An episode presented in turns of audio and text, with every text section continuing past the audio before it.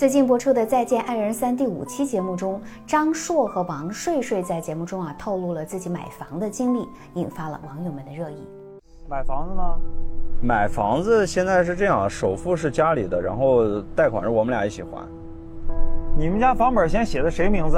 我，哦，我随时可以把他名字加上去，这我无所谓的。然而，在王睡睡看来，事情并没有那么简单。他说啊，他和张硕并没有真正的 AA 制。张硕呢，经常把钱花在和朋友一起玩、吃饭、喝酒上，有时候一个月只给两千块钱的房贷，有时候呢，甚至一分钱都不给。很多次都是他一个人承担了六千块钱的房贷。可能很多人都觉得，婚姻里谈钱好像是自己算计对方那套房子，算计那点共同财产，会让别人觉得自己不纯粹。可是啊，如果你不去谈钱，那后面的问题才真的是会越来越多。我记得豆瓣上曾经有一个热门讨论的话题，就是那些结婚不谈钱，只要爱情的人，最后都怎么样了？最高赞的回复是：图车、图房、图钱的女孩子，最后真的过得还不错。唯独那些只图感情的，大多数的一塌糊涂。为什么？我们经常听到有人说谈钱伤感情，对吧？那在这个快餐化的时代，一段好的感情确实很难得，应该好好珍惜。但是如果你的婚姻、你的情感一味的去避开钱这个话题，也一定是脆弱不堪的。因为涉及到婚姻，谈钱才是成年人应该有的态度。大家可以点赞、关注、评论起来啊！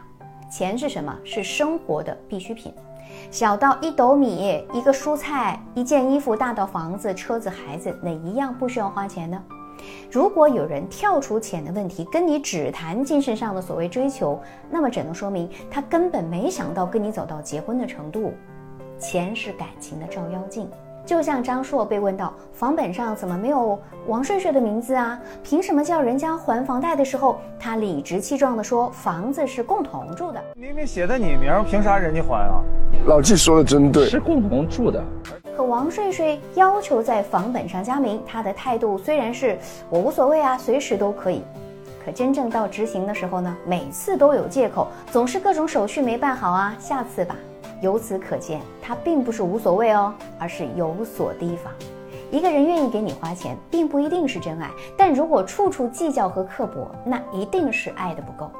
所以钱更是人性的放大镜，一个人的钱品即是人品。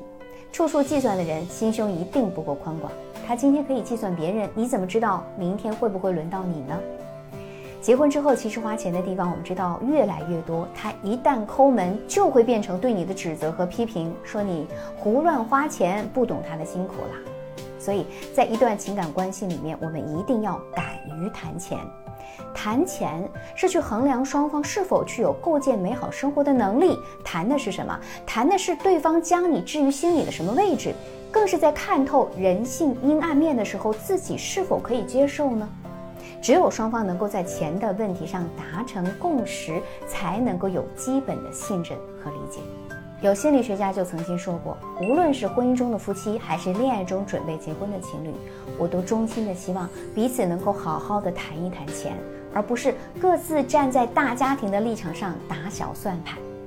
夫妻不仅是情感的共同体，还是经济的共同体。在感情当中，金钱和物质也是最容易检验一个人的人性和真心的。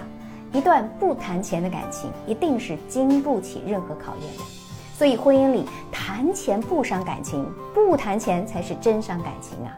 最后，如果你有任何情感婚恋方面的问题，大家都是可以私信小资老师，给你一对一的专属陪伴和咨询。